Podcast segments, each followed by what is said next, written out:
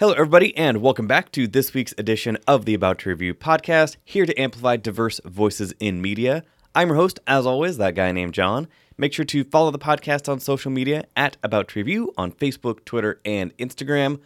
Follow the podcast on podcast apps. Sheesh. uh, nailing it right out of the park. Uh, but yeah, you can like, rate, review, and subscribe to the podcast on your podcast platform of choice. It is on Apple Podcasts, Google Play, Stitcher, Alexa via TuneIn, and you can stream the episodes directly from the website aboutreview.com, where you can also find full links to these show notes and guests. If you want to support the show, there's a support tab on the website direct PayPal link if you're feeling generous, or an Amazon wish list if you want to get something to help the studio. On today's jam packed episode, uh, returning to the podcast Mm. after a couple weeks and a bunch of episodes that I dropped in the meantime. Yes, very true. What was the last one I was on? Uh, What it was talking about? it was a few weeks ago. Oh, a couple few weeks ago. A couple weeks Good ago. one. Yeah, it's a couple weeks. Ago. Uh, Tim Hall, the People's Critic. it's good to be back in studio. Uh, yes, it is. Good to have you back. So, this week we are going to be talking about four new movies which are currently in theaters The Girl in the Spider's Web, the new Dr- Girl in the Dragon tattoo Story. storyline, Yeah. uh, the new Grinch movie, Widows, and Overlord, along with some geek news. So, that is going to be on this week's episode. Before we get into that, we'll get into the original theme song created by Damon Randall of Ill Mannered Media. Let's all go to the lobby. Let's all go to the lobby. Let's all go to the lobby to get ourselves a treat.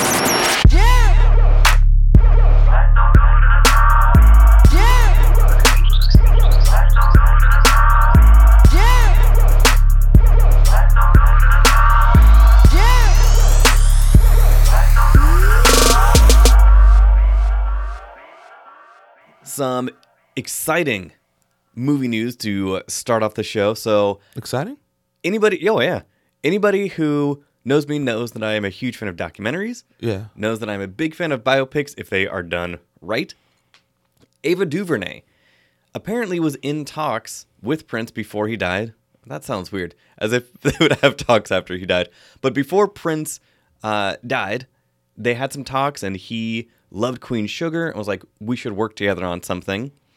He ended up passing away, but she is going to be producing hmm. a new Netflix documentary about Prince mm-hmm. and has full access to the Prince vaults. Those of you who do not know much about Prince know that he, or may, might not know, in his vault there are hundreds of songs and full videos that he shot, edited, staged, and everything, and then put in a vault. Because that was just how his creative brain worked. Yeah. He was like, I have an idea. I have a studio in my house. I have a video stage in my house. Like, I need to just go and make a thing. So Ava DuVernay announced that she was going to be producing mm-hmm. a new documentary on Netflix about Prince.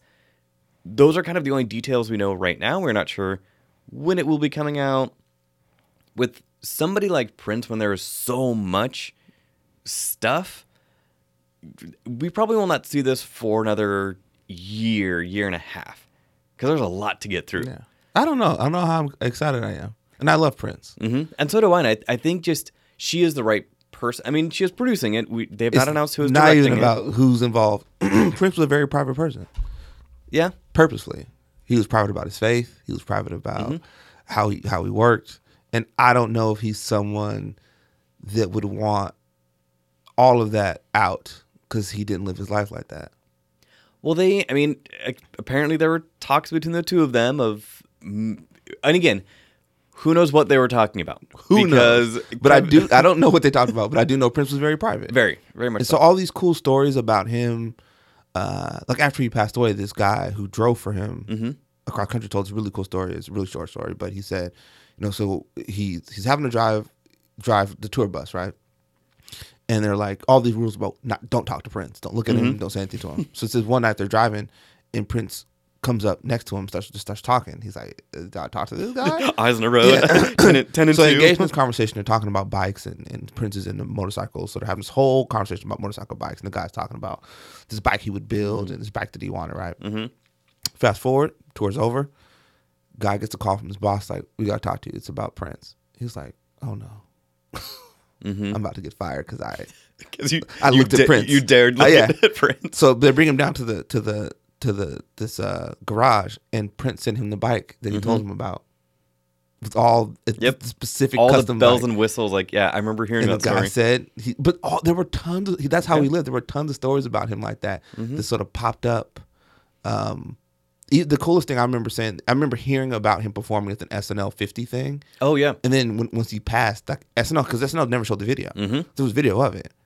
It's like all these people, like the the A list of A list celebrities, are in this room and are all standing out because Prince sh- gets on stage and like kills it for like Yeah. 15 minutes with some with some random guitar somebody had. the reason that I'm excited, you know, for this is I think not just for those behind the scenes things, Yeah. which I mean, Questlove has incredible stories. Yeah. So many people do. Even if this is a 90 minute documentary where all it shows are those kind of major performances and what led up to those. Mm-hmm. I don't necessarily need to know like those that and this is weird because I am a big documentary fan Right. like his his past, like the issues that he had with his dad and all those things, I would be okay exploring those a little bit, but mainly like just show us those incredible. Just want more Prince. I just want, yeah, I just want more Prince, That's and, and in- understandable. and in one shot. I mean, again, you can go on YouTube and find so many things. I mean, Prince. There will never be another person like Prince No. it reminded me a lot with Bohemian Rhapsody. Mm-hmm. Like as Rami Malek was spectacular. Mm-hmm. Nobody can be Freddie Mercury. No. And so with Prince, I'm glad they're going the documentary route with this. Yeah, there'll be a biopic at some point. I, I imagine. Ah, I I, There re- will be. I worry more about that than this documentary.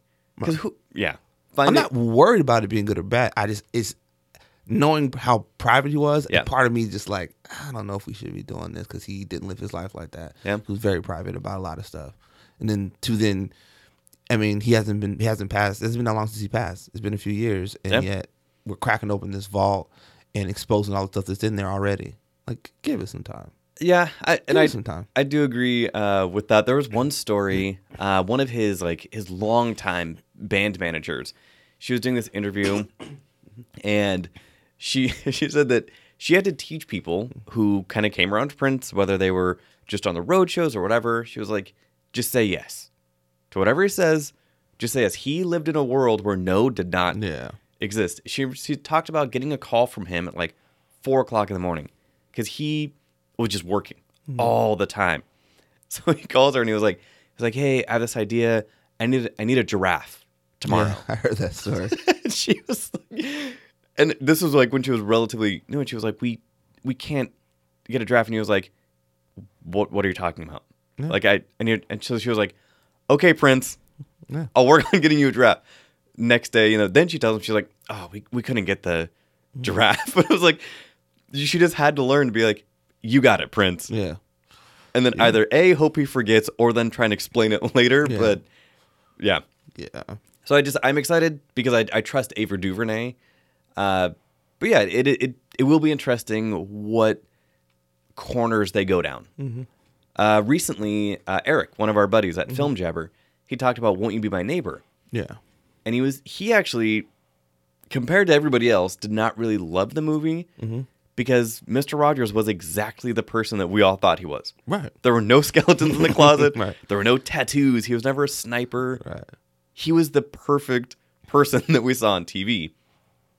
And he was like, with a documentary, he, he was kind of looking for a, a different angle. With Prince, a lot there, of ways to go. there are a lot of ways. So, but yeah, that should be interesting. Uh, but yeah, that was announced recently. Uh, Breaking Bad, the exceptional show that went on for five seasons, created by Vince Gilligan. They announced that, I mean, how long ago did that end? Five years ago? Something like that? Yeah. Around about. a few years ago, they're talking about doing a movie. Mm-hmm.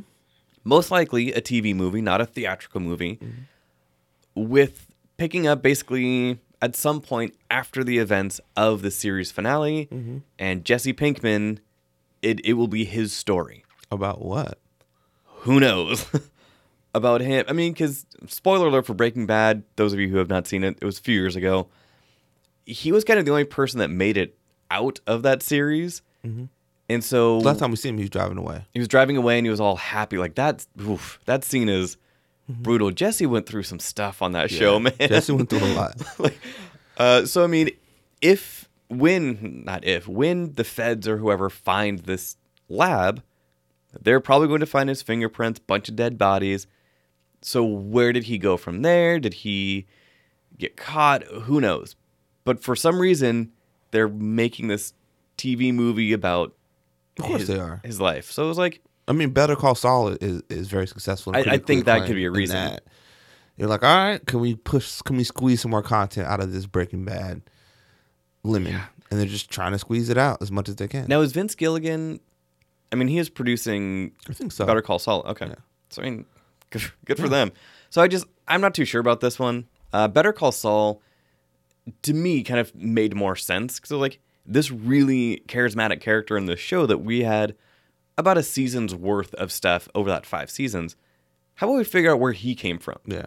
That and makes- also, you know, because of the character of Saul, you can bring in a bunch of random characters. Yeah. And it makes you can bring characters from Breaking Bad that we know, and just other characters that came in and out of his life because of how he lived his life, and that Yeah. makes sense. I don't know. This one, With Jesse, like- you're breaking all new ground and bringing in new characters, and it's it's dicey, yeah, but they'll they'll they'll take a swing at it. yeah. So we will see about that. Uh, speaking of TV shows, so the HBO Watchmen. TV show just announced their Ozymandias uh, casting Jeremy Irons. It's an older one. That is perfect. Yeah, he's good. Yeah. Like that makes absolute sense. He is not as kind of physically large as Ozymandias was in the comic, but neither was the guy in the movie. No. But as far as like that attitude of Ozymandias, Jeremy Irons will crush it. Yeah, an older one too. Yeah. So that'll be good. And this is an older one who apparently still succeeded in whatever he was going for because this is taking place after kind of the comic series. And they're they said they were kind of doing a reimagining, so we're not So really we don't sure. know if he succeeded. We don't know what happened. yeah, I guess I guess that is true. But I just I love Jeremy Irons. Yeah, I like him. he's So it's pretty good to see incredible. him in other stuff. Uh, Tom Hiddleston. Mm-hmm. So it feels like every week there's going to be a Disney Plus, which is their streaming service, some new Disney Plus news. Of course. Tom Hiddleston uh, was just announced that he is getting a series for Loki on Disney Plus. Yeah. So I have no idea why. You said series, and Siri popped up. Oh yeah, I was like, get out of here, Siri, creeper. Um, so yeah, so Tom Hiddleston will be back as Loki in this new show on Disney Plus. So for everybody who was worried, which they should not have been, when they were like, "Oh no, this person died in Infinity No War," one ever you really dies. realize that as soon as they introduced the Time Stone in Doctor Strange, literally anything is possible right. Anything is possible. Mm-hmm. so I, this is one of those shows. that, Like last week, I talked about how they're doing a Winter Soldier and Falcon Yeah. show on Disney Plus. That I'm excited for. Like that, that could be interesting. This Loki one, I I'm not quite sure. I think it would be interesting. I Kind of don't know anything did. about it other than it's Loki. I don't know what's the, even with the Falcon. I don't know what they're about. I just know these characters. Yeah, And do I like these characters? Absolutely. So we'll see. But the one thing I, I will talk about this later on with the the other Star Wars announcement is Mm-hmm. they're going to put a lot of money and a lot of at least early on Mm-hmm. into content for their streaming service. Oh yeah, they are they're stacking going the to deck. push it hard to get people interested in original content Mm-hmm. on their for their service. Every everybody gonna has push. everybody has wanted a Netflix killer, quote unquote. They're not to kill Netflix. It is not going to kill Netflix, but They're going to have a lot of content. it is going to have a ton of It's gonna content. have a lot of content that uh, I mean, I mean, the thing is, if you're internet savvy, like once it's digitized, it'll be somewhere for you to find. Literally an hour, usually an But- hour after. For people with kids, yeah, and they want their kids to watch, because like Netflix has a bunch of stuff that you're like, I'm not sure about. and it does That have your the kids setting. could even even without the setting, Yeah. right? But the idea you can just put Disney Plus, your kid can press on their iPad Mm-hmm. on a plane, on a, on a long road trip, and just watch content, and you're not too stressed about what they're clicking on. yeah, I think you're okay. yeah. No, I know my sister's definitely gonna be like, yeah, you watch this. they, they have a huge leg up on the competition because all of the Disney shows that we grew up with and the movies, I've, if they're not there right away, All the they Fox will. content.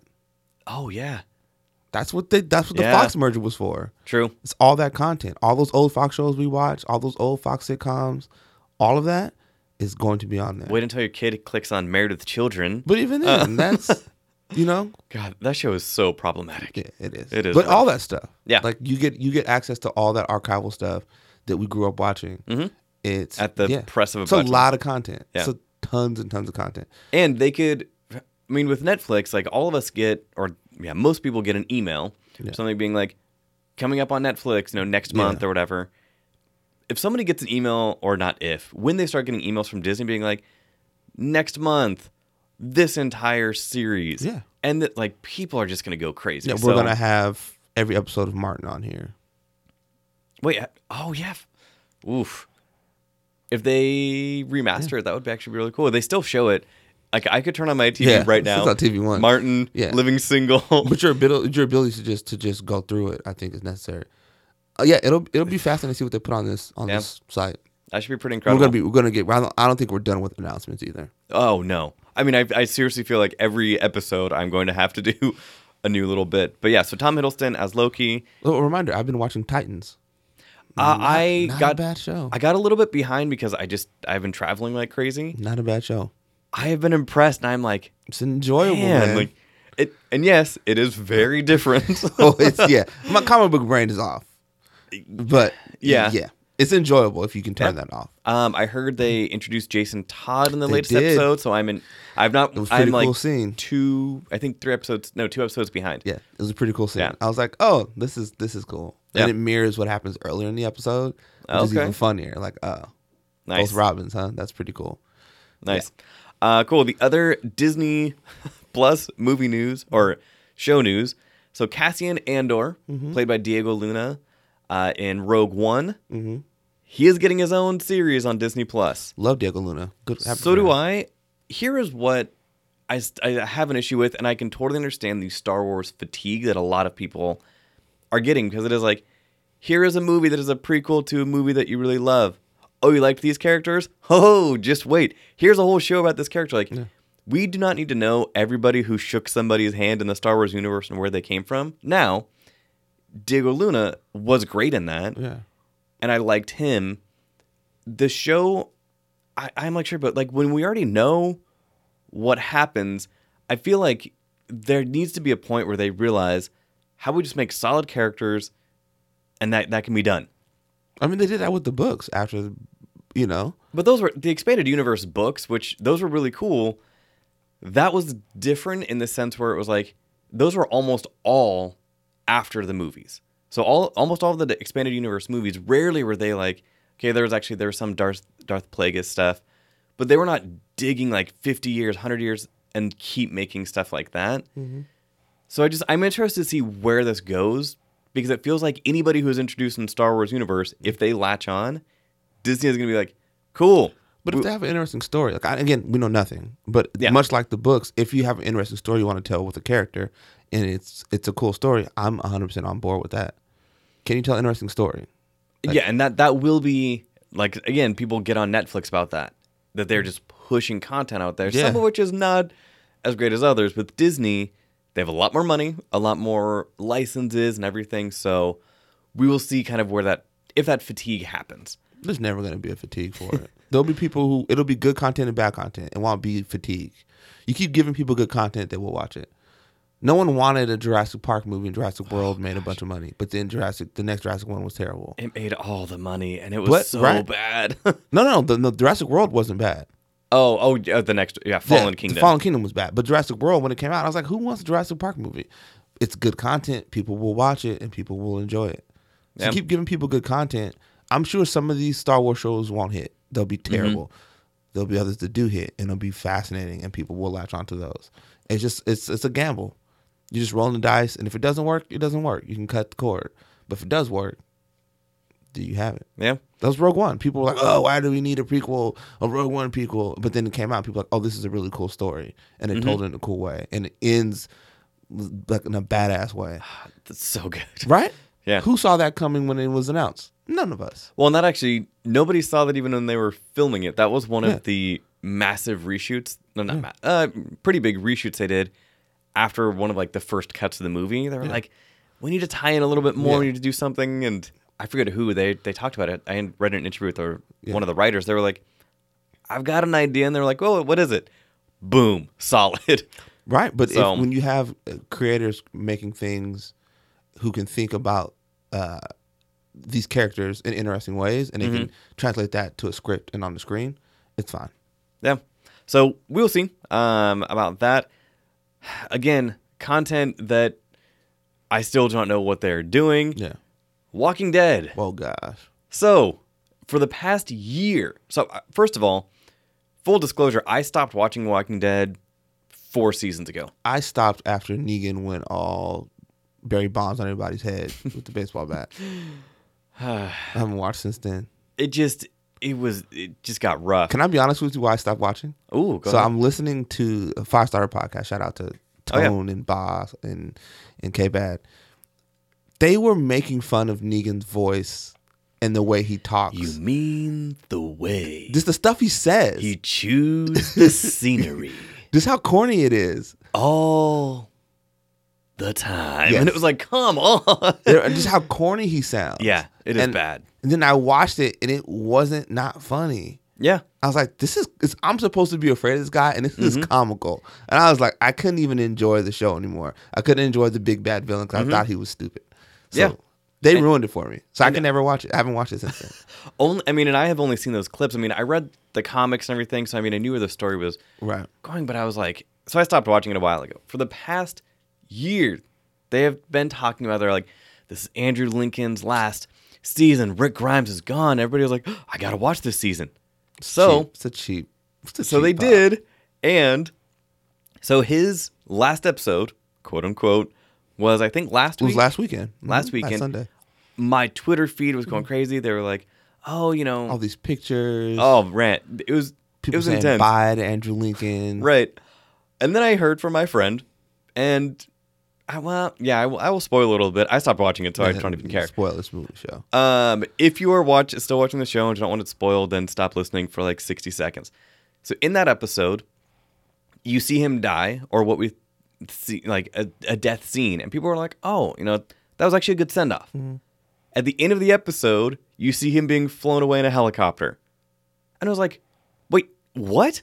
You built up like last season, like give him a good death." Give him a death. So, all of that to say, AMC announced they're going to be making 3 Mm-hmm. movies starring Rick Grimes. Dude, they announced this like right after the premiere, air, this episode aired that they like, were doing this. what you build up for a year that Rick Grimes is gone, Andrew Lincoln is gone, the cast is all sad, and you do not even let people kind of settle in or realize like, oh man, that, that was a decent send off before you're like, just kidding. Here are three movies Mm-hmm. Yeah. with this guy.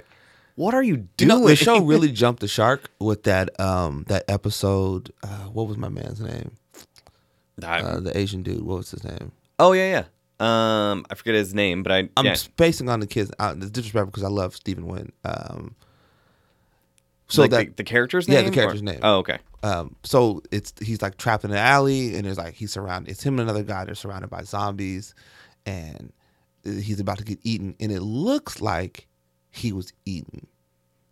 Oh, you mean like? Oh yeah, yeah. Like his his death scene. His death scene. Mm-hmm. But when they go back, you show them like they're like oh, he played Glenn. Glenn. Yeah. So Glenn, so the, the Glenn fake out, right? Which is also like I remember seeing a clip of that. and I was like, so when they show it, when they when Mm-hmm. they go back and show it, he's like under his friend's dead body. He escapes and like hides under a garbage can. And I was like, oh, this show has jumped the shark because you fed us this idea. Because up to that point, when we saw people die, people died. yeah, People were dead. But for this, it's like, oh, psych, we faked you out. Glenn's still alive, and he's because eh, eh, him dying that way fit the mode of the show. Yeah. we're like he got ate mm-hmm. because he got trapped. he got got. Yeah, right. But he he he survives and, and and shows back up at their little compound. I was like, this is really jumped the shark. I kept Yeah. watching, but I was like, you've really because you're, you're at, the, at that point you're not telling an interesting story. You're doing things that that plays with the audience emotions. Yeah, And this Rick Grimes thing is the same thing, where you you put out this I, I mean, it's not even like it was fans. It's them telling Yeah. them we're killing this character, and and, and, and Andrew Lincoln season. Mm-hmm. is done playing this character, and he wants to move on. So it's all of this stuff that, that we now know Flat out lies. you're negotiating because you're doing Yeah. this three picture thing, and so you're, you're doing all of this back and forth with him and and the things you're gonna do, and then you it, and I'm not kidding. Like immediately after the episode was over, I'm seeing all stuff on my Twitter about this movie. I'm like, I thought Yeah. they killed this dude. Mm-hmm. It's if I'm a fan of the show, I'm probably frustrated Furious. because like why do that? Just there's plenty of other characters. If your if your story isn't strong enough for you to introduce other cool characters to make this more fascinating, then you need to end the show. yeah. It's probably way past time to end the show. Uh, way past. Way past time to end the show. It's had a run. Yeah. It's had a run. What, what is the Cut it famous off. famous line from? Uh, I'm surprised you guys have not talked. Well, actually, no. I I know why you guys have not talked about it on your About show. what? Pet Sematary. Oh, we're famous yeah, we're line. not- yeah. Sometimes dead is better. Sometimes that is better. Let Walking Dead die. Let it die. Let it run its course. Like, come on. yeah, let it run its course. Let let them find harmony in a world of zombies. Yeah. Let that be it. I mean, again, Jess, you know, Jess and Damon from the Curly Nerd podcast, they, Jess has been saying for years, at some point, if you survive long enough in a zombie apocalypse, whatever, zombies are not magical. They're they're still bodies. They're still flesh and bone. Yeah. They're going to start falling apart at some point. As long as you can keep most people safe, so you're not creating new zombies. I'll outlast them. Just just wait it out. Like It'll take a couple years. right. Live somewhere cold. Let them freeze to death. I, I really yeah I, I yeah, it's understand yeah, it's AMC is gonna try it. I mean, it, at least they're AMC movies that people will watch. I mean, yeah, and that is, I think, one of the problems is that AMC has a rabid fan base when it comes to Walking Dead. Yeah, Walking Dead has a huge fan base. They've got Walker Stalker Con. They've got all kind of mm-hmm. wild stuff that, that happens.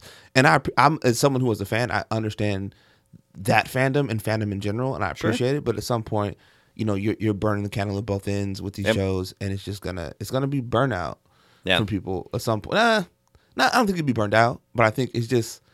People will start to hate watching it.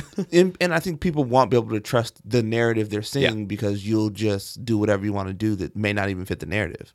Yeah. That's more frustrating than actual burnout is. Oh, I believe you're telling you're telling a story in this vein constantly, and then at some point when you decide something is profitable or not profitable, you're gonna pull this switcheroo. It's not like it's not like what's his name, Shonda Rhimes writing a character off because she doesn't like him. That's different. yeah. It's you being like all this press about killing someone and be like, oh, he's not dead. Psych. Wink. Yeah. He's is still dumb. alive. Um, speaking of actors and death, Yeah. Tom Cruise, this man. Yeah. I mean, I- so Tom Cruise separated the art from the artist. Tom Cruise, I've said it before, the greatest action hero of our generation. For sure. Like he is phenomenal. They're working on Top Gun 2 Mm-hmm. at the moment. He halted filming because he is also an executive producer and he can do whatever he wants. He was like, guys, we, we need to stop filming for a while. Why do you ask? He wants to learn how to fly a fighter jet so the scenes are more realistic. What? Come on. Are you still sticking to your, your narrative about drones? I think there are going to be more drones than people think. Absolutely. Okay. I think there are, I mean, of course, it is Top Gun. There are going to be fighter jets, Mm-hmm. but I think there are going to be some drones in there as well that play a part.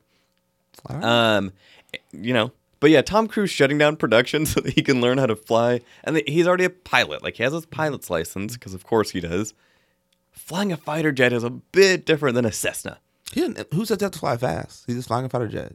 Uh, fighter jets do not go slow. It's film magic. He didn't have to fly it fast, but allow you to get a shot of him in a fighter jet actually flying. yeah, well, actually, It's what why is- people like Tom Cruise. Direct some director told me this one time during an interview, or after we were interviewing, he was talking about Tom Cruise, and he was like, Mm-hmm. directors like working with him because he's crazy enough to do these stunts. Mm-hmm. So when you when he's climbing some building in Dubai, you can get a shot of him, him doing it. Yeah. It's not a stunt man; it has to be a wide shot. You can get a close up shot of him doing it, and it allows you to do more with the scene. So I imagine him wanting to actually fly the fighter jet allows him to do more with the scene because he's in the jet. What is interesting though is with the original Top Gun, there are a lot. There's a lot of footage of them actually in the fighter jets that was never used because Mm-hmm. Yeah, it was like those scenes are edited weirdly. Well- I just watched it. and so the scenes of the of him and uh, Anthony Edwards Yeah. that are actually in the jets being flown, they did not use them because like the actors are going pale. They're trying not to pass out because they're in the back seat while the pilot is in the front actually doing the flying. So they have real footage of them in the cockpits. They were just like, nah, Yeah. we're not using this. This it sounds like they might want to use some of it. So We're gonna use some of it. Tom Cruise, I, I mean, I hate saying this. Tom Cruise is going to die on set doing what Nah, he loves. He's not gonna die like that. um, not not necessarily for this movie. Xenu will save him. He'll be alright. Just snatch him up. Snatch him up. Uh, yeah. So spaceship. good for Tom Cruise. yeah, man. Good Do your for him. thing. um, and then the last bit of news is actually some really sweet news, some nice news. So Wallace and Gromit, Mm-hmm. or the rather the creators of Wallace and Gromit, recently they have been working on this for a few years, but they kind of fear this kind of corporate takeover of Mm-hmm. a lot of these properties that we grew up with. So in a kind of bid to change that, they're going through the process of essentially making it an employee-owned company. Look So- at Green Bay Packers. Is it? No, the, the players don't own it, but the, Oh, okay. the fans do. Oh, right. Yeah, so it just it kind of saves it from those kind of corporate bigwigs like a Disney coming along being like, "Cool, we like your animation studio. You've been doing great for 40 years. We'll take that." And so they just they wanted to kind of give it back to the employees. Really cool. They are not shutting down at all. They have two new movies that they're working on. Uh Farmageddon, which is a new Shaun of the Dead movie, which Shaun of the or Shaun of the Dead, Shaun Shaun the Sheep movie. Uh, that would be an interesting crossover. Shaun of the Dead. Um, and they're doing a, a chicken run too. Kids love those movies, man. Like I have so much respect for these guys because they have been doing such. They created this unique look and style, and have been running with it for almost forty years. Yeah, it's good work. So yeah, good for them. I just I like hearing that companies actually kind of care. Care about their employees. So, uh, all right. So that was the bunch of geek news. The first movie on the docket. Uh, Tim, tell me all about the Girl in the Spider's Web, which I missed the screening of, uh, and I was not too sad about that, even though it looked cool. It's a girl in the spider's web. A dragon tattoo story. That's the full title. Oh, the full title. That's the full title of the film. Respect on his name, Yeah. on her name. Um, it's it's based on the fourth book, which wasn't really written by the other author, about Elizabeth and her journeys as a hacker Mm-hmm. in Stockholm, Sweden. Um, this story involves this sort of uh, n- nuclear program called Firewall. This guy created Okay. that na- that the NSA has, and so she, he's he asked her to hack it and bring it back to him because he plans on destroying it. Of, oh, um, sure, of so when she hacks it- nobody should have Yeah. this amount of power. The other NSA the guy, the NSA person on the other end is played by Lakeith Stanfield. Okay. So he makes his way to Stockholm. Uh, they find out the group that, so she gets it, and then these these like nameless, faceless goons, because goons love um, nuclear codes. They show up. Is that okay? We, we've had this trope since I want to say the the Cold War, for sure. This is late 60s, 70s. I mean, yes, it is still an issue. I mean, obviously, like in the actual current events news of the world.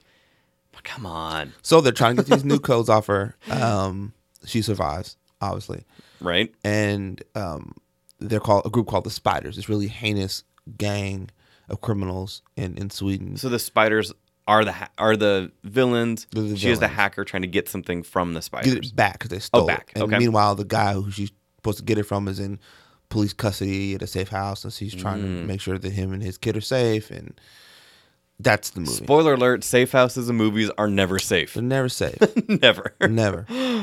So yeah, that's that's the movie. And Lakeith shows up in Stockholm, and he's trying to to help. He's trying to get to her to get the program back, and he ends up, you know, helping her.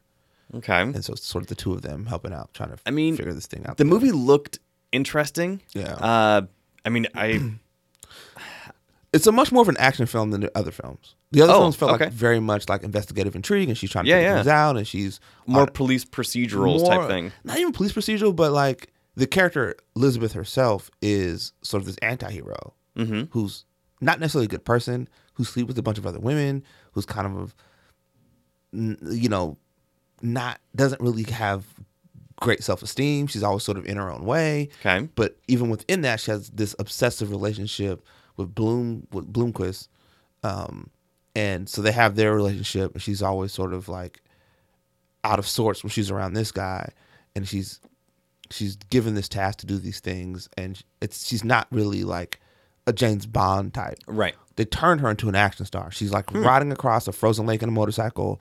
She's it's Does Claire all kind of- Foy play it off? Like, does, mm, it looks fine, but it's not that that's not to me. That's not the Elizabeth character I've seen in these other Gotcha. films. Fair enough. She's fine with it. Mm-hmm. You know, everyone's handling guns. Everyone can shoot everyone. They're chasing nuclear codes. And I was saying it's like a Fast and Furious movie. Mm. They're just they're flying around Sweden. The police are always four steps behind. Sniper rifles, explosions interesting. crazy serums. It's all this like crazy James Bond villain stuff happening in this film that I felt like the other films were much more grounded Gotcha. in like a reality where corruption, death, Mm-hmm. murder, family secrets, yeah, those, those are real, real things that happen, and real things. And And, it- this movie is more like yeah, there's some of that, but then there's also a crazy chase Right. sequence, and there's also while we're riding around in a Lamborghini, and like it's that kind of stuff. because in and I've not seen all of the Swedish one- ones, ones before because they have the three three Swedish ones and, then, the American, remake. one. Yeah, Daniel Craig was in the American yeah, one. Yeah, Him and him and uh, Rooney Mara. right. So I watched that one, and I think the original Swedish one. Yeah. And yeah, they felt like you said grounded. It much was like grounded. This is less grounded. This is more like fun action. Yeah. well, like I tried uh, listening to the audiobook of the first one. yeah.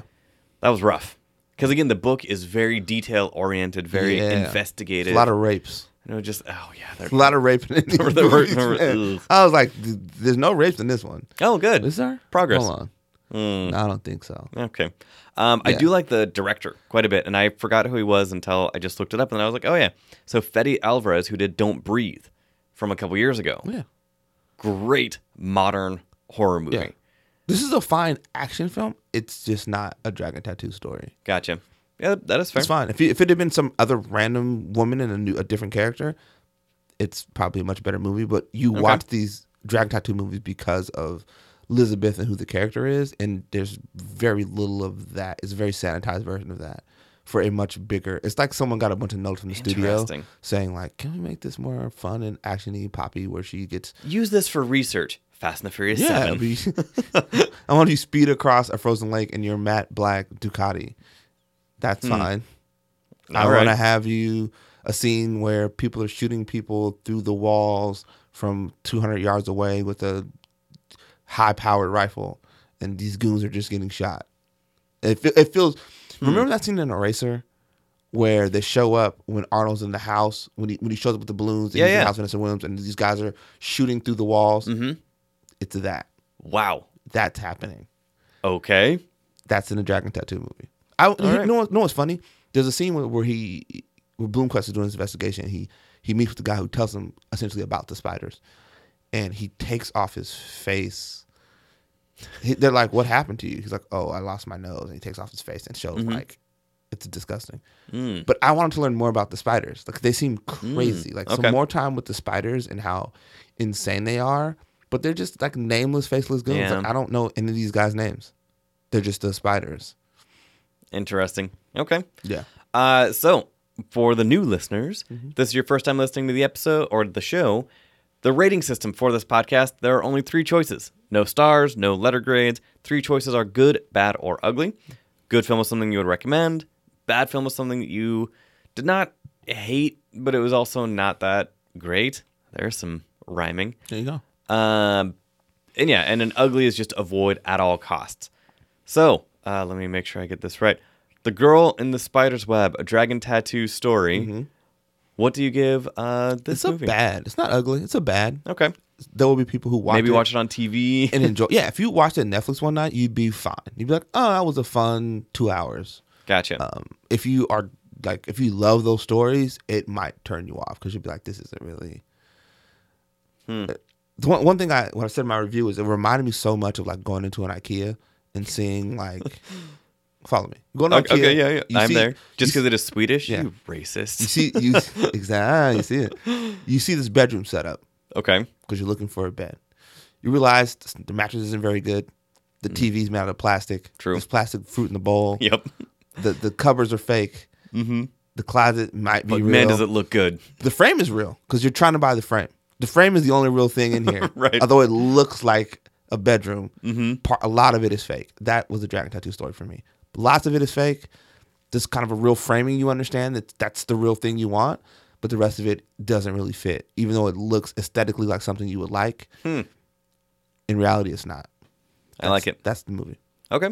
I mean, I will probably check it out on Netflix in like six Yeah. months when Or if you there. catch a, if you catch a matinee and it's really like like you really are want to see it, I'd go see something else. But Wow, way to sell it. I'm saying, if you want to see matinee and you really want to see it, go see something. I'd see something else. But if you just are like, ah, I've got time between I go to work, you you're not gonna be bored. I was never bored. Okay. I didn't hate it. Fair enough. Cool. All right. So that was The Girl in the Spider's Web, a Dragon Tattoo story. Next up, uh, a film that I watched that Tim was unable to go to the screening of uh, The Grinch, directed by Yarrow Cheney and Scott Mosier. Mm-hmm. Scott yes, Mosier. That same Scott What? Mosier from Kevin Smith's Yeah. projects. What's That's funny crazy. is I didn't know he yeah, directed it. on um on their show on Smodcast Mm-hmm. like two years ago. Scott, they they were being really cagey. They're like, yeah, we're gonna be taking some time off. Scott has a project. He's gonna be in Paris working on some stuff, and they could not say anything. And it was like, what is going on?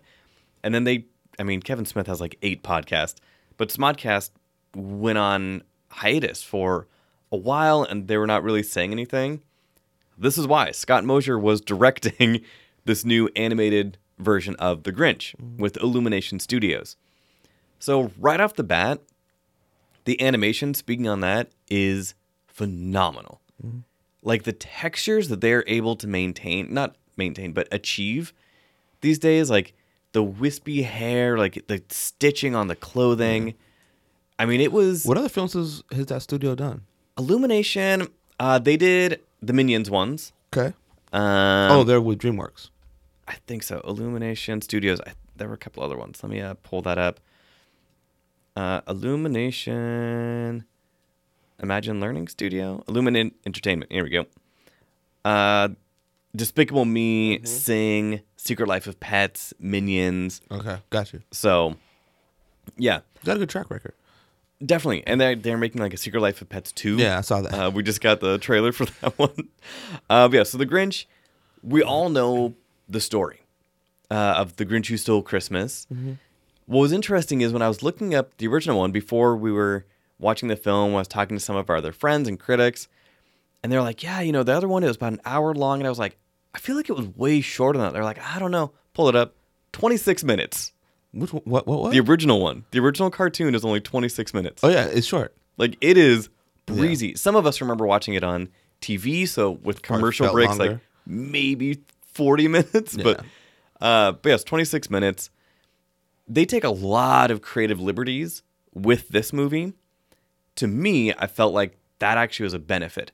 One of which being, the Grinch is not just the complete a hole that he is in the original. Like oh, he like in the original one, he hates Max. Like you never really feel connected to this dog, and it was like you're just mean. Like like he's a Grinch. just I would not even say gr- yeah. I, I don't know, but in this one, he is more just grumpy. Like he mm. is more like more surly. Max is completely faithful and loyal and loves him, and he actually kind of loves him back even before his heart grows two times bigger. Like they actually have like a companionship, a friendship. That was good to see because then it actually kind of made more sense and it was not just this borderline evil person on the top of this mountain Right. who hates all the who's. Uh, at one point, he runs out of groceries, so he has to go down into town, which he hates doing. And of course, everybody there was like, "Hey, how you doing?" Yeah. and they're just happy. And he was just like, "I hate all of you." Uh, Kenan Thompson does a voice of one of the characters who is the Grinch's kind of enemy because this guy is just perpetually happy. He loves Christmas. His Christmas display is bigger than ever. But I liked that depth of the character. Uh, there was also a lot of diversity in the Who's. Like there were multiple shades. There were some mixed Who's Whoa. there. Ruined my Christmas with, Uh, with diversity in your Diversity. Whoville. Oh, Um, wow. Kenan's character, you know, is black, but there were just that was just again one of those things that you never really think about, and you're like, oh, this is an entire town full of white who's, you know, and so that diversity was cool. The other interesting angle that they took is the main uh, character that we follow, uh, Cindy Lou Who's mom, is a single mom with three kids. She has Cindy and then a set of twins, and she is working all the time. She's making them breakfast, and she's just going like single moms do. You do anything you can to provide for your family. And Cindy's wish, the thing that she writes Santa to, you know, she, it is not about a present. She was like, I just want my mom to be happy. Like she works so hard all the time, and we see that, you know, she deserves happiness. Okay. Again, it was just a much better How message. long is this movie? So that is what some people are kind of uh, not necessarily complaining about. So it took mo- a 26 m- minute movie and stretched it to what? Ninety. Yeah, that's a lot. That's three times as much. It It's like the Grinch's heart. It just grew three times longer. Yeah, tw- twice as much. Much, yeah. Um, yeah. so it it is a little bit stuffed uh, because you you kind of have to if you're filling this out to a feature length movie, Yeah. especially if you want to qualify for the Oscars for Did, animated. did they have feature length content? I think some of it, yes. I think there was a lot of a lot of padding. being nice. Um, They, the answer is no. They didn't have feature length. They didn't have feature length content. there's a lot of padding. Uh, there definitely was a lot of padding. Um, unlike Nutcracker from a couple weeks ago, Mm-hmm. this truly feels like a family holiday movie. Nutcracker, I still do not understand why they dropped that Halloween weekend. That's a weird. It was a weird time. why the tone of it was like it was weird. This like genuinely is just holiday family movie. Uh, one thing I forgot to say in my Nutcracker review, so I can bash on that a little bit more. Um, after the Nutcracker movie and the Four Realms, I would have rather just gone to one of the Fathom events that they have at the theater, where you can watch a real production of the Nutcracker. People don't want to see a real production of the Nutcracker. They want to But see. they should. They should watch that and not Nutcracker, Nutcracker in the Four Realms. Anyway, I want to see a movie. I'm not talking about that anymore. Uh, the movie was trash. But The Grinch, yeah, unlike that, like it just it felt like a family movie. The theater was packed. When I mm-hmm. say packed, I mean more packed than I've ever seen one of the screenings. Mm-hmm. From the first row to the last row, there were kids on laps. Mm-hmm. It was packed. The kids in the theater loved this movie. Yeah. Like even the silly dumb jokes, which of course I laughed at also, the kids just uproariously laughing. Like if somebody gets pantsed, it is the funniest thing in the world. Yeah, they're kids. So, which of course I laughed at also. Um, Max and the Grinch, I like their relationship. The Grinch kind of befriends another companion uh, in this film. I liked their relationship. He names it Fred. So like it just had a lot more heart in this movie than in the original. Yes, it is padded, a little bit bloated, uh, but it was solid. Uh, I mean, I, I enjoyed it, even though it was The bloat didn't ruin it for you. no, not not for me because I think those those moments and the tones that they were going for, like being a single mom, like this is something in an animated movie that they're showing as like this is reality. Yeah. The kids It's in a lot of households like that. a lot of households, so to see that on screen, that was just really cool. It did not really have an iconic song other than the you know Abu Doris, like the choral version, but there was not really like a a hook, um, like a I wouldn't touch him with a 39 and a half foot pole. Like there was none of that. It was just a movie. So Wasn't the Grinch? it It was a Grinch story. It was- yeah, involving it- the Grinch. So the full title, uh, The Grinch, a The Grinch Who Stole Christmas story. Yeah.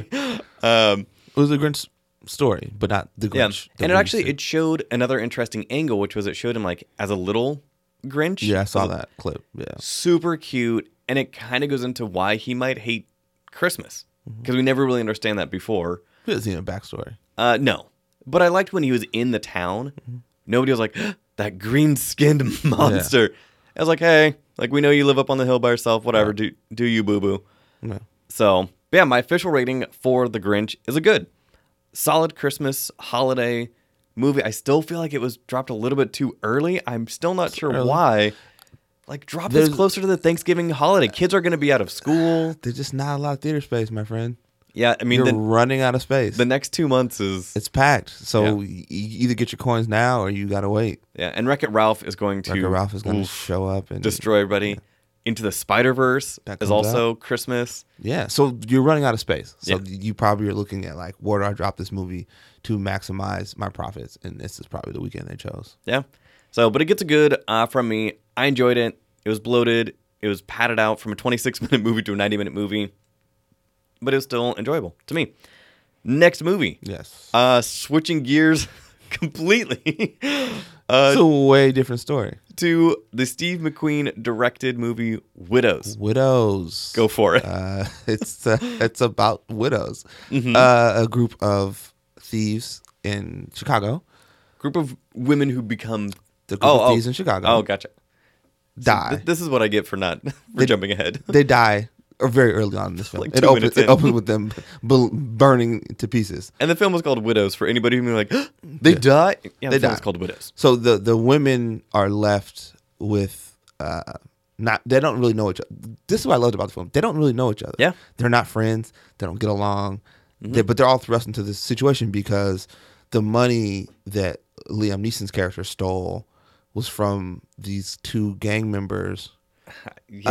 Uh, what are their names? They're the, they're the brothers. Um, the Manning brothers. Right. So the Manning brothers played by um, Brian Kaluuya and yeah. Brian Tyree Henry, Mhm. and uh, the older Manning brothers trying to run for al- for like an alderman. What is that? Something? So an alderman, which I had to talk to other people from. So uh, one of our other local critics, uh, an older guy, Steve, yeah, like he had to kind of explain that to me because that is a term that I know is- what it It's is still around, but nobody really Yeah. like alderman was not even city council. It was just like but he wanted access. he wanted to be legit. The thing that he Yeah. tells, he want he still was going to be like owning property in Chicago and, and running things. But the thing he tells his brother is like, look, the people who come after them have cameras and microphones. People who come after us have guns. I'm 37. I need. I'm trying to get out of this. Mm-hmm. and so he, that's he looked like an old Right. 37. so he needed the two million dollars to help Mm-hmm. fund his campaign to win, so he can try to turn some of this illegal crime money legit. Mm-hmm. That's his life plan. Um, so he goes after Viola Davis and says, "You got." We give her like a month, two weeks. He gives her a month. Yeah, at the beginning when he, gives her a month. Yeah. That it's like you got a month. Viola Davis money. is Liam Neeson's wife. yeah, it's his wife, and he threatens her with the dog, holding the dog. Oh, that was that dog is everywhere. Yeah, that's stressful with the dog. Yeah, that has to be a producer's dog. That they- dog they, wanted to get, in they so many scenes. SAG credits for that dog. That dog was like supporting actor or Mm-hmm. actress. I don't know the gender of the dog. How dare you? Um, couldn't tell. But uh, yeah. So she ends up having this bright idea. Um, she wants the names of of of the other wives, and she finds Mm-hmm. he leaves her this key and finds this this journal that has like all the heists he's ever done. Mm-hmm. all these Ocean's plans. Eleven Yeah. style. Old school, as they say later on. Just old school, wrote everything down, and plans for a new heist to break into what looks like a safe room Mm-hmm. somewhere. Right. So these women are tasked with finding this place, finding the building, finding the safe room, and breaking into it and getting the set was five million, so two million to the Manning brothers, Mm-hmm. and then they will split the remaining three million amongst themselves. Right. That is the plan, and it's crazy. Um, the opening scene of this movie, Yeah. where we see these guys die, which again, Oh, I'm talking about, talking about them making out in the bed. oh, oh, oh, oof, that was jarring. They're affectionate. The first scene we see in this movie is a top-down perspective of Viola Davis and Liam Neeson in bed, just tonguing each other, and it He's was like, just grabbing on her breast in one scene. like, like it's like a real couple, but it's like it's weird seeing Liam Neeson like grab on Viola, Viola Davis's breast in bed. yeah. He was though. and they yeah but that was not the scene i was referring to the opening car chase Yeah. scene the opening heist That scene shootout from inside the van. incredible Yeah. really and, like it sets the tone right away that tone is not really repeated again until the third act Yeah. like we basically we open with it and kind of close with it And in between is them trying to figure stuff out, and and Daniel Kaluuya scaring everybody to death. Oof. Got- he was brutal in this movie You know what I loved about the stuff that he did was he was always doing something super interesting.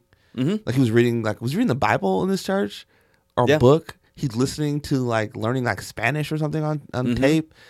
He, yeah, Mm-hmm. his he- choices yeah. were, were pretty incredible and he has like this dagger letter opener Yeah. thing that that is his kind of the weapon that he likes to use Like he threw a guy out of his wheelchair, and then when he leaves, he throws the wheelchair farther away. okay so throws the guy out of a wheelchair as he leaves the guy bleeding sets the wheelchair back up and then picks up the wheelchair and throws it away throws it farther away. Uh, just yeah e- the- even when that scene where they beat up a certain person, Mhm. he just turns on the TV. yeah sits down and turns it up. He's a very interesting character. Mm-hmm. He's definitely making my uh get him nominated for my villain list this year Oh, for sure. for our Seattle Films Film Awards. Film critics man, yeah. he was good Mm-hmm. and intense, and also a very contrast to Brian Tyree Henry's character, who was like, Very calm, calculated. but intense as well when he has that moment Uh, when yeah. he's threatening Viola Davis, like, oh yeah, you're crazy too, but also trying to. The one scene I love is them talking about these districts, and there's that scene where they tell him like, oh, your your house is just a block within this district, you don't really live in the hood, Mm-hmm. but then they show you it. So when he's having that conversation, when the guy's like, the reporter's like jamming up Colin Farrell's character Mm-hmm. with questions. He hops in his car and he's having this very racist conversation about how he doesn't care Yeah. about these people, and and the whole conversation is happening, and we're just following the car, in a very then- interesting shot choice. and then they turn into the super nice neighborhood, Mm-hmm. and he's home, and you're like, oh wow, he doesn't live that far from where the neighborhood that he says he despises. that was an interesting visual choice that Steve McQueen Yeah. did. So the, the camera is kind of quote unquote mounted on the hood. Yeah. But we're not looking straight in. We're looking to It's the passenger off, side. yeah, And we see like just this neighborhood is kind of run down. and it changes. Yeah, and as it turns, like the camera pivots, we see them in the car. We see the driver, who is black, Yeah. as Colin Farrell is just going off on stuff. And then it pivots to the driver's side. We see his house. So that was really interesting framing device that Steve McQueen did. Steve McQueen, This is brilliant, man. dude, this guy, yeah, he knows what he was doing. Uh, those of you who might recognize the name but not sure why, 12 Years a Slave. Shame. Won an Oscar for that. Hunger Yeah, which Hunger is a brutal movie. He loves working with Fassbender. Yeah. This was one of the first I'm surprised movies. Fassbender didn't show up. like, which, why like not? You had Colin goon, Farrell, yeah. Liam Neeson, throwing Fassbender. Throw him in. Throw him in as one of the one of the one of the heist guys. Uh, Uh, this yeah. cast overall was stellar, Really good cast. uh, especially, and I had to write this down. Cynthia Erivo, She's good. who I saw her and I was like, I had no idea what kind of what she had been in before. She has only been in one other thing, as far as one other movie, uh, but she has won a Tony Yeah. and a Grammy for the Color Purple revival Yeah, in like yeah. 2016. She's good. she is solid and looks physically solid. This woman is in shape. Yeah. And so is Viola, Viola Oh. Davis. They're all in shape. She is in like Viola Davis one point in like this spaghetti strap top and just her shoulders, her arms is like this woman is The incredible. only scene, and also the girl who played, um, who ended up being like the call girl. What's her name? oh, She was good, man. she was good. Uh, Elizabeth Debicki. Yeah, she was Um, good. no body shaming. I, ju- I wanted to give her a sandwich. Yeah. Like she is very. First of all, she's like six feet tall. Yeah, but yeah, she's like, super tall. legitimately tall. And one of the PR reps who was at the theater said that she met her um, at a red carpet event. She was like, "No, she's really that tall. Like Yeah. she is huge, and weighs like a buck fifteen. Yeah, she's thin. Very very thin. Um, she's good. yeah, she's really she- good. she was really was good. really good. The one that's the one actress in the movie. I was like, I don't know about her. Uh, oh, I kind of never really seen her in anything, mm-hmm. and I was like, oh, she's good. Yeah, Michelle The- Rodriguez. The only one that make out scene was the only scene I was like, why is this in the movie? Wait, which one? Where she's trying to figure out, she's trying to get the plans where they don't know what's on the blueprint. Oh, She shows up at the guy's house. I was yeah, like, what is this? yeah, It doesn't go anywhere. Mm-mm. They could have cut that. They could have cut those five minutes out. yeah. That was weird. That was the only scene I was like, that's a weird scene. um, but no, she was good. You know, she does the Michelle Rodriguez scene thing where she doesn't have a lot of lines, but she has a lot of emoting and Yeah. it's funny. And Michelle Rodriguez is Michelle Rodriguez. I love that scene when they're making fun of Viola Davis. The- oh, that was classic. It was like they're all doing impressions of her, and in the very uh, old school way, that person you're making fun of is right behind you Shows up. Yeah, she was great. and says like With that dog. says one line, and all the women are like, Because she's kind of she's kind of mean. "Oh no, she is a jerk." Viola She's Davis is. mean. I mean, granted, it might be her coping mechan- mechanism. It might be like this horrible thing happened to all of us, but this is what I need to do. Mm-hmm. Who knows? Because we see her sweet, you know, with Liam Neeson. We see that vulnerability. When she goes into business mode, there is no stopping it. And I'm not getting any spoilers, but the scene when you realize like what's been at the crux of her relationship with her her late husband, Mm-hmm. you're like, oh, that makes hundred percent sense why things Yeah, are messy for everybody right now. and that was a that was a hard scene. It's messy. It's messy. yeah. Yeah. Um, Some twists and turns in this movie, so be prepared for there were some twists and turns. bit of I- swerve. I do feel like the there there are a few um not heel face turns, Uh, there, there are a couple turns that after the movie, I was like, wow, that was really cool. And then I started to think about it. They did not really make sense. We'll have to talk about it off mic because they make sense? I would they would be super spoilers. So, Okay. uh, but it was just there there are pieces of it that I don't think fit as tightly as the other ones. Okay. Uh, but yeah, stellar cast. Uh, Sade, She got a new Uh, song. another her second original song Yeah. this year after not making an album in a Yeah. while. It's a good song. Well, good for Sade. Like, Yeah. Good for her. yeah, she was pretty incredible. Um, yeah, Steve McQueen was great. Oh, Robert Duvall. Oh gosh, he's is he really racist? That was that was my That was question. very I believable. was like, um, dog, you're playing this real well, my this friend. uh, this older man, uh, who just just older, He plays bigoted dad. white guy was like yeah, it was a little too close for comfort. like a lifelong politician whose son Yeah. is now in politics, essentially because it's the family business, and he's doing the thing that old dads do, which is trying to tell you how to do your job. hmm And Granted, he had that job before, he so had I mean, job before. but he is still telling Colin Farrell what like. yeah, But he is at 15 the whole movie. the whole time. He has a scene where he goes from zero to a hundred Yeah, in a blink of an eye. And it was like, what is like? Yeah. It was jarring. yeah, he was good at it though. Like, Good F you. F you. And Yeah. I was like, what is? Yeah, So he was good. good. but it was just that was that was pretty yeah, intense. I, I enjoyed it though. I thought it was. Yeah, Yeah, I liked the ending. I thought the ending was was solid. yeah, hell, hell of an ending. yeah. There, there's a that was definitely a, a turn. A turn that I did not see coming. Oh, it's a Yeah. bang bang ending. All right. Yeah, cool. So that was Widows, directed by Steve McQueen, with a whole bunch of people. Yeah. Uh, Viola Davis, yeah, she was incredible. She she might not get a nomination for this one. No. Um, but she was incredible She was as incredible. she always is. Brian Tyree Henry is really good, man. I love that dude. Again, his his calm demeanor, Mm-hmm. as there's a specific scene with the dog yeah. when he is just looking Viola dead in the face, just talking to her about what could happen if Yeah. he does not get the money.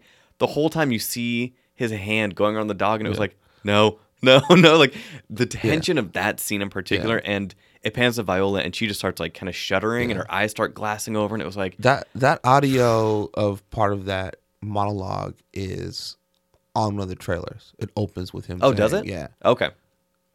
Yeah. Yeah.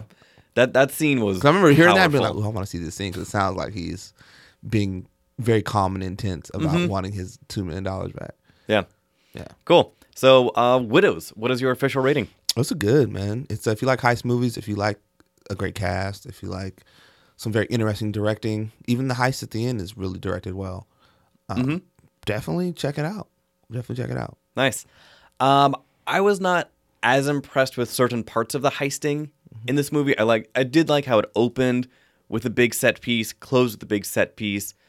Some of the individual pieces that kind of made it up were a little bit loose in my opinion. Uh, but my official rating is is good. Uh, I enjoyed the movie, came out of it, and I was like, I would love to see those particular women do their own thing. Mm-hmm. So yeah, so two goods for Widows. The last review is arguably the most insane movie uh, that we will be that definitely we're reviewing on this episode. Yeah, might be the most insane movie this year. The movie is Overlord, Overlord. produced by, not directed by J.J. Abrams. Mm-hmm. He kind of pulled a Guillermo del Toro presents, mm-hmm. which for a long time Guillermo del Toro was not directing a movie, but there were a bunch of movies that had his name on it. That is what this is. So it is directed by Julius Avery, uh, but produced by J.J. Abrams. Uh, just a little World War II movie.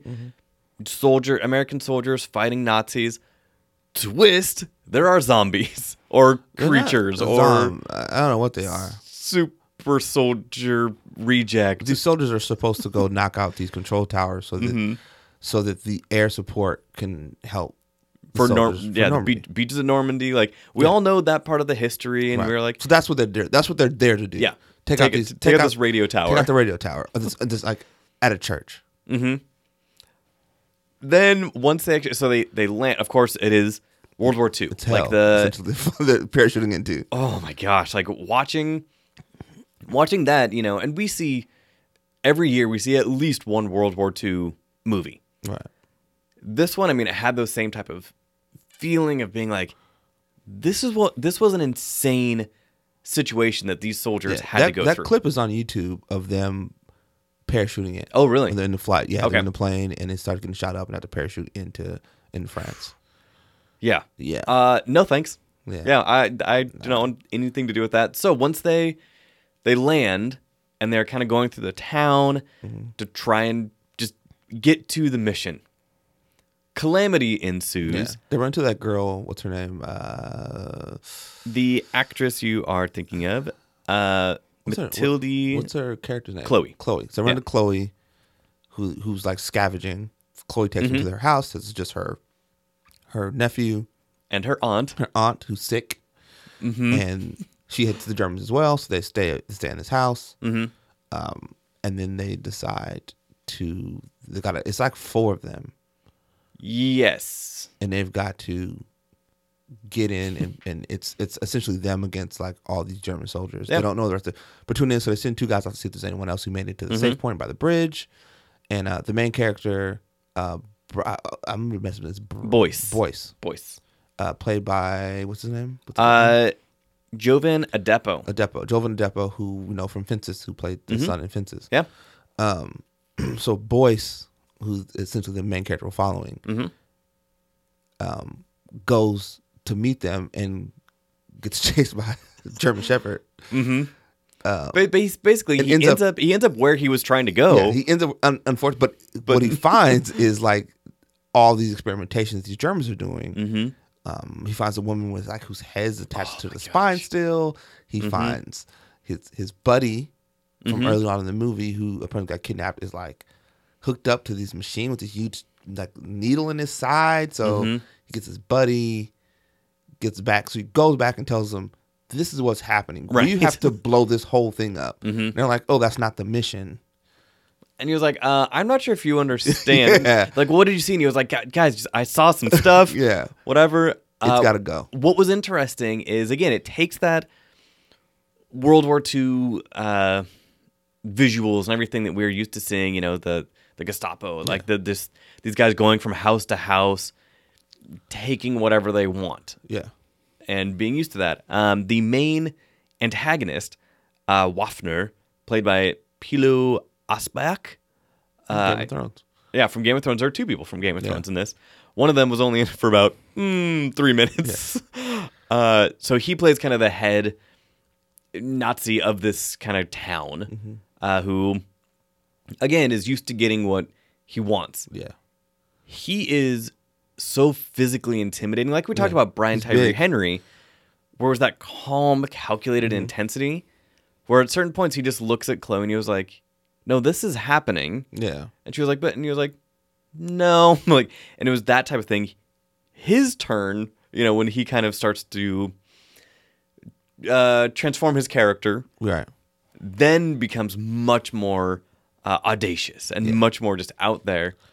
But that kind of calm, cool, collected, maniacal, insane uh, behaviors were still Yeah. there. The creature designs in this movie, so again, they're not necessarily zombies; they're just test subjects. I guess would be a better description. They said a thousand year war needs a thousand year soldiers. Right, which this is not the first time we have seen kind of the, the zombie uh, Nazi type things like Dead Snow did it. Right. That's not. um, Iron Sky, Yeah. which was an insane movie about Nazis on dinosaurs uh, and living on the moon. this is more crazy, but logical. In in a sense, yes. In Yeah. a, in a sense where we can believe that during World War II, the, the Captain America program, they're trying to develop a super soldier. Right. They were coming up with serums and injecting people with it And be seeing like, what happens. Seeing what happens. I mean, and I mean, unfortunately, when you look at the real world history of, uh, was it Joseph Mengele, Mm-hmm. the the real Nazi doctor who did horrific experiments. I mean, you look at something like this, and you're like, this might not be too far off from what was actually happening. gets crazy and ridiculous, but, yeah, But I mean, yeah, the so premise itself is the premise itself is is believable as crazy as that is but again the, the visuals of the creatures once we start seeing kind of what they are actually up to there's one you kind of mentioned it before where he hears a woman screaming yeah. pulls away a sheet and we see a head and a spinal column That's it. and nothing else and she is screaming and kind of like turns to him Whoo! Those camera shots were great. Like that. Yeah. The, the we, me and Kendon saw yesterday. We were talking about the tracking shots in the film. Yeah. And as they're tracking him through this church, like you kind of had a really good sense of where he was at all times. Like you knew where people were. Yeah. None of it, none of it felt super confusing. or or kind of bogged down. Yeah. like you're like, when- okay, I know. So at the end of the movie, when a character's trying to get out of the building, you're like, oh, I know where he's at. When he's up against the door, I'm like, oh, that's the door he came in. yeah, Gets outside, like, oh, okay, I know where he's at. He's near whatever. Um, the, and it, it, that whole shot is just on him as he's like escaping this thing. It's great. I like Yeah. that they did that. Th- those were those were solid, you know, choices. Like we were talking about. Uh, And even Chloe- their plan made sense. I mean, yeah, th- th- this was a, as bizarre as it sounds, this is a realistic portrayal of a World War II mission. Yeah. It just happened to be what they found during this mission. And even changed. And even Boyce's character, who's always doing things that that are going to, you know, not ser- don't don't serve the mission. And when he's telling Chloe, it's like, hey man, three weeks ago I was he was like, three was- months ago, he was whatever. on a farm. I was on a farm. Yeah. I was mowing lawns. And Oh, and he got a letter. I got a letter, and now I'm here. Mhm. And he acts like a guy who was mowing lawns months Yeah. ago and is now in this war. Well, and that was interesting. And I was trying to look up the uh, uh, Wyatt Russell, who plays Ford, who is kind of the leader of their Yeah. team. We know him from Black Mirror Yeah, playtest episode. those two character portrayals show the difference in not just kind of masculinity. And I was talking to my friend Izzy about this as well. Uh, she has the Nocturnal Emissions podcast um, and radio show. But just the different views of masculinity, where like here you have Ford, like the typical like American like demolitions expert, like He's we a just gotta go. Yeah, like he is a soldier. Then you have Boyce being like, again, three weeks ago I was at home right. and now I'm here. And like his timidness and his like general aversion to even wanting to be there, but also realizing he is there. Yeah. Like there are situations he's going to have to deal with. He doesn't want to kill anybody. Yeah. Uh, He yeah. doesn't really want to do it. And then you, you you can see both of their ideas sort of mesh on both of them as the movie goes along. once they realize again, once they realize what actually needs to happen. Yeah. Like if we want something to change, Yeah. our mindsets have to have to flip a switch. Yeah. Um, especially when they see, because like, Boyce just has a good heart. He does. He just wants to save everybody. He does. Um, Um, best. He and he did save a couple people. The one that we talked about, where like he had a thing attached to his side, Mm-hmm. that never really gets resolved. We just kind of see that guy just, oh, I just needed some stitches, and here I go. And it was like, um, There, there's a scene at the end where like you look really healthy, and I was like, oh no, yeah, I was kind of waiting. oh no, we might get a sequel out of this. Uh, oh, no, he did Maybe- look very healthy. he he did because he was real He pale. was real bad. He was real bad when they found him. I was like, Yeah. oh, he's not gonna make it. Uh, this movie also pushes the boundaries as far as. Actually, I want to say pushes the boundaries. After we saw Halloween recently, The gore. yeah, There's a lot of stuff that made me cringe. Yeah, like the- the, hook part. I was like, ah. and we as soon as they go into that room, after seeing what else had transpired in the movie, I was like, oh no, no, no, no, no, and then of course I was happens. Like, oh no, a lot of stuff I was just cringing. Like, oh, that's bad. hmm Yeah, a lot of it was bad. Yeah, it was definitely gory. Uh, I like their plan at the end. Their plan was like a sound plan. yeah, So this is. I was like, oh, this makes super sense. Yeah. Really and they never really developed the story as far as where that serum came from or what Yeah. why they're doing what they're doing other than the thousand year What's war. wrong with the grandmother, the aunt? the aunt? we don't really know. Well, I mean, yeah, we know she was she was a test subject. Then they let yeah, kind of go. They let her go. Like why they let her go? Why, but yeah, yeah. it's all that. as soon as we hear the aunt's breathing Yeah. in the other room, it was It's like, like, she's sick. Like, mm, um, that is more than sick. she sounds like she's dying. yeah, I like that the other test subjects made the same sounds, so you yeah, knew it, it was oh, consistent. hmm they're making the same kind of noise. Yeah. Uh, the design choices were really cool. Mm-hmm. So, yeah, e- even though it was, yeah, it was it was gory and, and bloody and ridiculous. Yeah, if you if you yeah, don't eat. I ate while I watched it, and I was like, this is. Not What's good. funny is uh one of the reps at the screening. So I missed the screening and I saw this at a different night. Yeah, I was talking to her the next night about it, and she was like, "Yeah, you know, I was hungry before the movie, so I was eating like a burrito." She was like, "I I had to like wrap the burrito up, Yeah. put it in my bag, and I just was like eating while I watched it. I was like, oh no, just like terrible idea." yeah, not not not not ideal. But I I, hundred percent enjoyed it. I thought it was like a lot of fun. Um, And it was like, like when we say it was ridiculous and gory, similar to like again before we started recording, we were talking about 80s action movies and how again they were just ridiculous Mm-hmm. like when you look at predator i love predator but it was just gory and ridiculous sometimes for no reason this was the same thing like when we I don't know if see it's for no reason. Like, When we see, like, the purpose, con- they just went over the top with it. yeah i guess that that makes more sense because when we see somebody getting bashed with the butt of a rifle w we we see the motion and we are like all right cool cool Then it's shown. then it's shown and it's like okay dude do you really need to see that so Yeah, yeah but I we're- love that scene too with um. Yeah, because it was a character switch. Yeah. it was like, okay, I now realize what needs to Yeah, happen. it would have to happen. Yeah, Oof. yeah, Yeah, the whole thing that led up to that was also one of my favorite scenes. Which he was like, he was like, Am oh, I I'm- okay?" I'm, okay. Like I, I'm good. and they were like, Is it hot in here? yeah. Oof. I was like, oh no. And also, like, it also reminded me of one of your favorite movies, The Thing. Yes, Practical effects. very practical looking. Effects. There were definitely some CGI moments uh, with some facial reconstruction, but there were like the some of the creatures we will say that they saw. Like you can tell that they were interacting with some manifestation of something on their body. right. It was not just all kind of ethereal and CGI. So that was that was super intense. Yeah, good stuff. Uh, so for Overlord, my official rating for Overlord uh, was good. This is one that it is a little bit hard to recommend because you have to like a Certain people. yeah you, you have to like a certain type of movie to like this. But if you are a fan of horror, if you are a fan of borderline kind of grotesque uh, gore, if you can handle that, Mm-hmm. I think you'll enjoy this movie. Uh, and again, it was a solid World War II movie Yeah. also, which It's I'm not a war movie fan, but it's a solid. It's it's literally a World War II movie up until you get inside the church. yeah. Everything it's just these soldiers hiding out because they have a mission to pull off. Mm-hmm. But once Boyce go inside the church, you're like, oh no, this is this is crazier than I thought, and it ramps up the crazy until the end. And you're like, oh, that was crazy. almost to the very end. Yep, It's this everything is crazy. It gets crazier and crazier. Yep. So my official rating is good. What about yours? It's good. It's fun.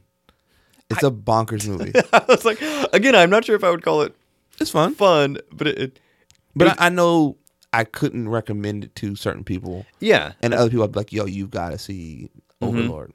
yeah. Certain people in in our critics group were really upset that they had Widows and Overlord screening at the same time. But I knew time. I was like, I'm gonna go see Overlord.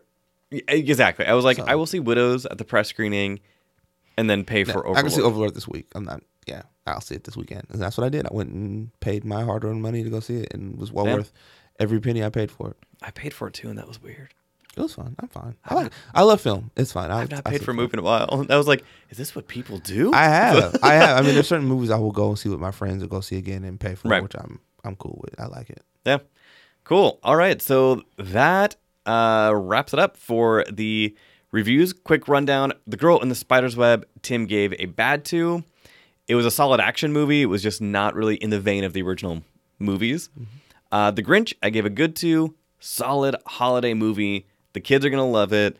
Um, and I think this one will actually have some legs going in toward, into the holiday season versus Nutcracker, which I just do not really feel that. Wreck It Ralph is going to be here in a couple weeks. That is going to take the box office. And then Into the Spider Verse in December. So we have some solid animated family movies coming up. Uh, so I give The Grinch a good. Widows, we both gave a good two. Steve McQueen directs the hell out of this movie. Uh, the cast is stellar from top to bottom. And then Overlord, and all of its brutal, bloody insanity, we gave good. It's good. uh, again, yeah, it, oof, it will be not necessarily divisive, but yeah, people I think are with the gore. That might be the yeah, that, I mean, if you're not if you're not into gore, don't watch it. yeah. That's gonna be you're gonna be upset. pretty simple yeah uh cool for upcoming uh projects. The next next week's episode of the about to review podcast there will be reviews for fantastic beasts and the crimes of grindelwald. Yeah. uh instant family um i believe will be next week. They have given us a bunch of screening options so i'm not sure exactly when it comes out but i it should be next week when i will be dropping that review. Uh there might also be some interviews uh, coming up with some local filmmaking folks as well. So look forward to that. And then we are seeing a bunch of other screenings that I cannot really talk about because we are embargoed because it is award season. So it gets a little bit weird. Uh, and then definitely at some point this month, the yearly tradition uh, the About to Review special episode in November, which is No Shame November, where I talk about things that, that I like and things that we like. Um, I've not figured out who is going to be on that episode yet, but No Shame November is one of my favorite episodes I don't where have any shame. Don't have shame in what you like. Just like it. uh, yeah, we're just talking about things that uh, things that we like. Cool. Uh, Tim, where can people find you? Uh, peoplescriticblog.com. You can find me on Instagram, Twitter, People's Critic. Fantastic. And as for the About to Review podcast, it is at About to Review on all forms of social media Facebook, Twitter, and Instagram. Find full links to the show notes and guest at aboutreview.com. Click the support tab or one of the links in the description of this episode if you want to support the show. You can do that directly through PayPal or get something off of the Amazon wish list. That would be fantastic. Um, I forgot. We're doing um, Medi- the Men in the 80s podcast. Yes. We're doing Cobra and uh, First Blood next week. So that'll be that was that was a, a crazy watch, and we're trying to figure out what to do for. Uh, then we're gonna do mostly action movies in November, mm-hmm. and oh, you mean like Die Hard? Like a Christmas movie? no, we're gonna we'll probably Die Hard two this year. Uh, Ken is really pushing for Gremlins. Um, Is Gremlins a Christmas? Oh, yeah, it does take place during Christmas. yes, it does. Yeah. Um, so yeah, we're, pro- we're probably gonna do mostly action movies uh, in November. So far, we've done Top Gun this week. Oh, I love Top Gun. Um, So it's Top Gun. We just this is two Stallone movies, so we'll Mm-hmm. probably pick something else to do for action. Okay. I'm hoping. I'm trying to get.